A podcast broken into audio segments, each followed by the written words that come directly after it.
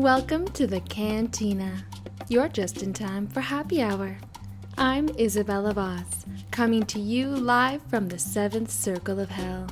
Time flies when you're in the pit of despair, doesn't it? Who would have thought that a hellscape that began with roasted koala bears would be just the beginning of the live action remake of The Twilight Zone? I was Googling how to make a homemade macrame noose when I came across a few stories I thought I'd share. So, pour yourself a drink and get ready to detox on the rocks. Hey, misery loves company, right? Salut!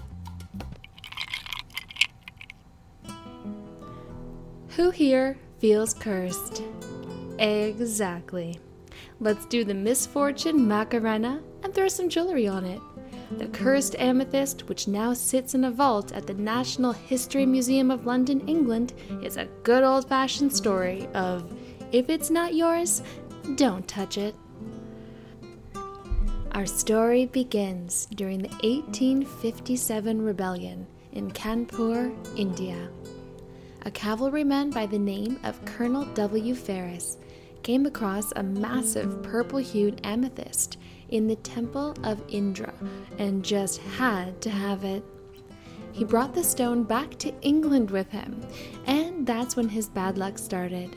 Ferris started experiencing poor health and financial troubles. Girl join the club.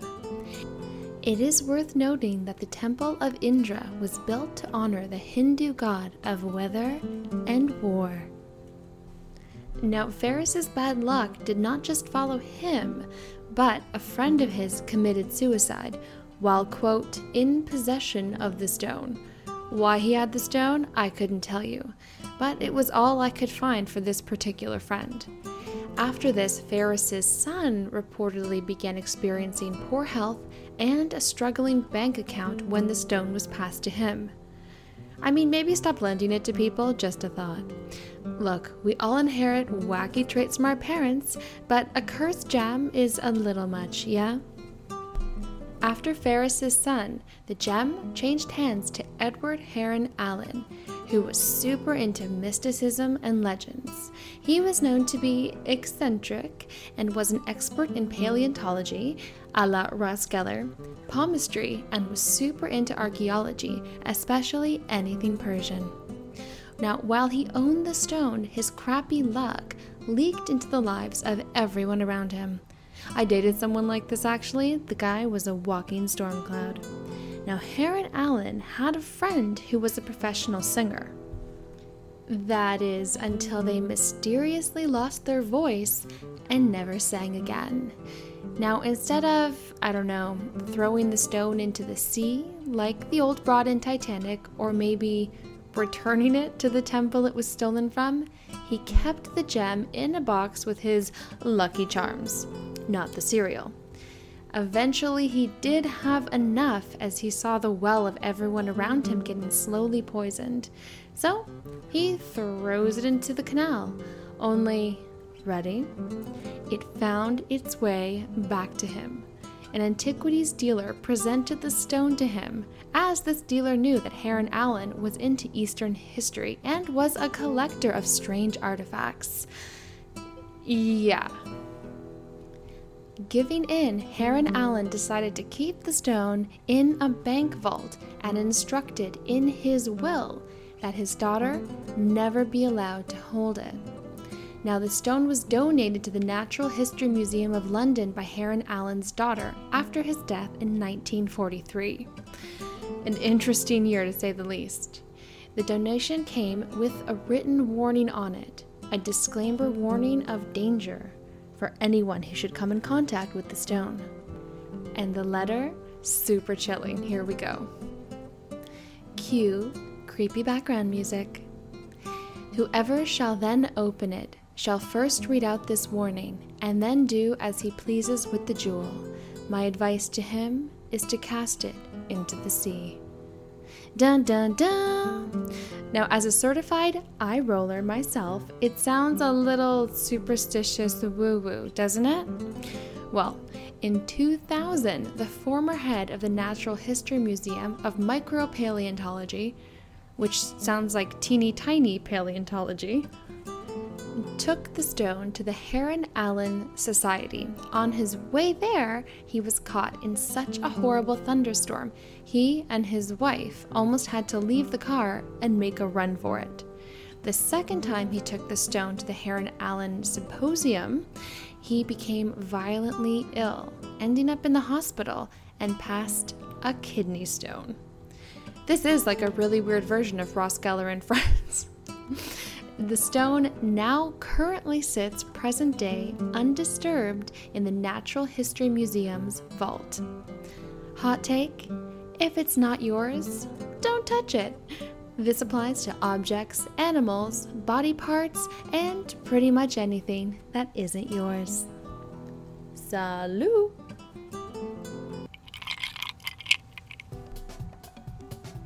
It's time for Guess Who?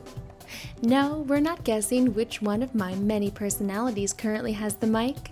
I'm to give you a series of clues, and you. Well, you don't really need me to finish that sentence, do you? Andiamo. 1.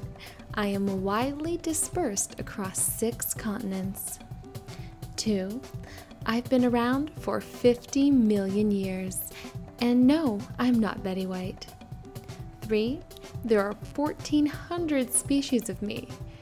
And for my favorite fact, mostly because it hits a little close to home, without me, there would be no tequila. Ay, ay, ay. Any guesses? Tequila, if you're unfamiliar with how it's produced, it comes from the agave plant, and agave plants are primarily pollinated by the deeply misunderstood, especially lately, mysterious, mesmerizing, and much maligned bat. Now, look, I get it. Bats aren't really a crowd pleaser, but neither are prunes until you're desperate to go to the bathroom. So, before we write them off as being kinda creepy, let's learn a little bit about these winged critters. Bats are the only mammals capable of flight. The world's smallest species of bat is 29 millimeters. That's one ish inches in length. Now, have you ever seen a golden crowned flying fox? Google it, I'll wait. Side note, they have a wingspan of six feet. They are adorable and they fly. Now, the oldest bat on record, which was a Brandt's myotis bat, lived to be 41 years old. I had no idea bats could live this long. These little beauties are fast. The Mexican free tailed bat, being the quickest, can fly at speeds of 100 miles per hour in short bursts. As mentioned, there are 1,400 species of bats. So, do they really all want to suck your blood? Don't flatter yourself, girl. Only three types of bat drink blood, and they exclusively borrow a little bit from cattle and livestock. Now, these little guys do a lot for our ecosystem. Get this up to 98% of all rainforest regrowth comes from seeds that have been spread by bats.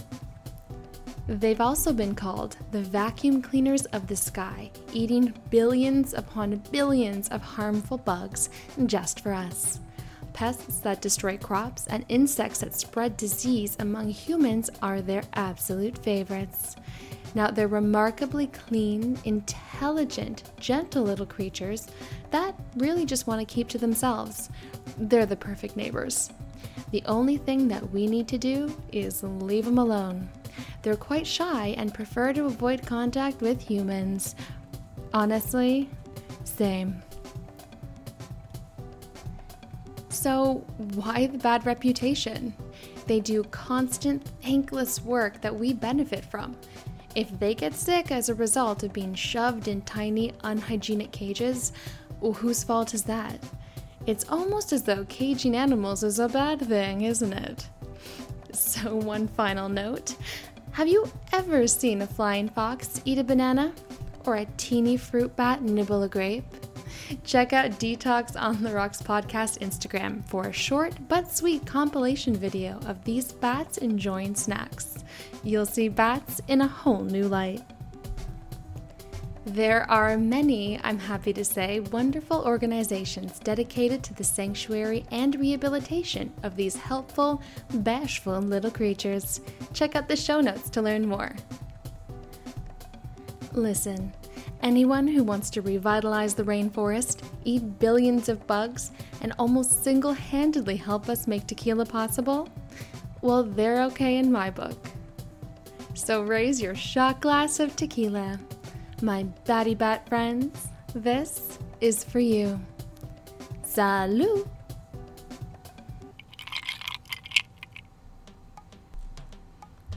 If a picture is worth a thousand words, what kind of a picture can we paint with some of the world's most beautiful words spread across any language? Here's my top 10 list of some of the most wonderful words in any language. 1. Eunoia, English, beautiful thinking, a well mind. 2. Orenda, Iroquoian, a mystical force present in all people that empowers them to affect the world or affect change in their own lives. 3. Mudita, Sanskrit, taking delight in the happiness of others vicarious joy. 4. Komorebi, Japanese, sunlight filtering through trees. 5. Voorpret, Dutch, pre fun, the sense of enjoyment felt before a party or an event takes place. 6. Jayus, Indonesian, a joke so poorly told and unfunny, you can't help but laugh. And I think I just found the title of my autobiography. Petrichor, English. The pleasant, earthy smell after the rain. 8. Hanyauku, Rukwangali. To walk on tiptoes across hot sand. 9. Fernweh, German. A longing to travel, missing a place you've never been. 10. Hiraeth, Welsh. A homesickness for a home you can't return to, or never was.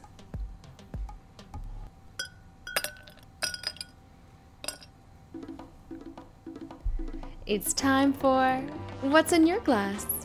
And today we're making Black Russians.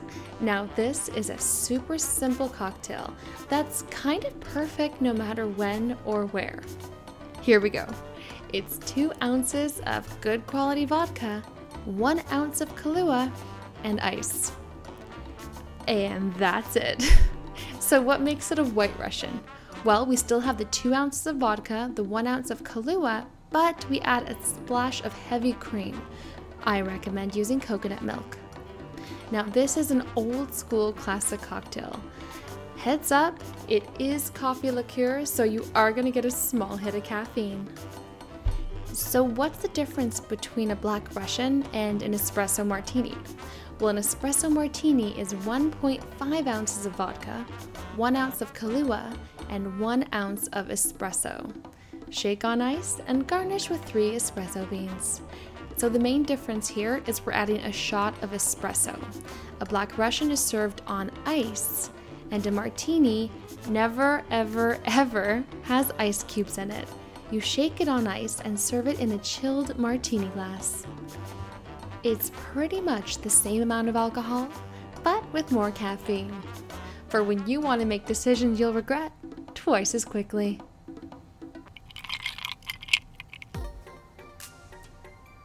I pride myself on sticking to a steady diet of plant based foods, tequila, and cynicism. Everyone has their dietary needs and preferences, but generally it's safe to assume plants have an exclusive deal with photosynthesis. Right? Straight out of that same episode of The Twilight Zone, let's chat about carnivorous plants. That's plants plural. The Venus flytrap is by far the most famous. And no, they don't eat people, they stick to flies and other small insects. We are much more dangerous to them than they are to us. Among many carnivorous plants, we have the Drosera capensis, native to the Cape in South Africa and commonly called Cape sundew. They're really pretty, with pink flowers and dewy looking fuzz. Then there's the California pitcher plant and the round leafed sundew. As a matter of fact, there are over 600 known species of carnivorous plants, and all surprisingly different from each other in terms of how they trap. Either they trick the bug to falling into their petals, they have sticky, almost like a fly tape. Some of them even use poison. For instance, the Attenborough pitcher plant grows up to 1.5 meters. That's 5 feet tall. Its pitchers, which look like champagne flutes, are 30 centimeters and able to capture and digest not just insects, but small rodents. Not surprisingly, this particular plant is native to Australia, the land of what kind of creature is that? And it is unfortunately on the vulnerable list of threatened species on the IUCN Red List of Threatened Species. There are over 140 species of this particular plant, all the way from Madagascar to East Asia and North America. As always, look but don't touch pretend you're in an art gallery or a strip club.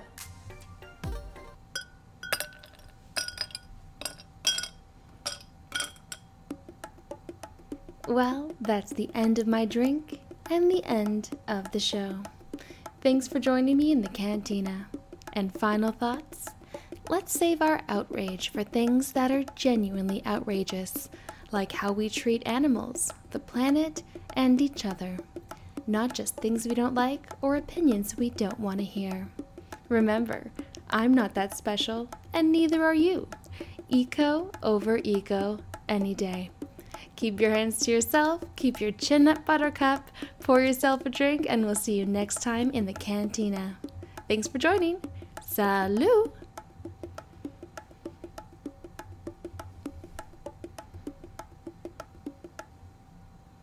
This has been a Cat Flap production. In association with Not for Sale Media.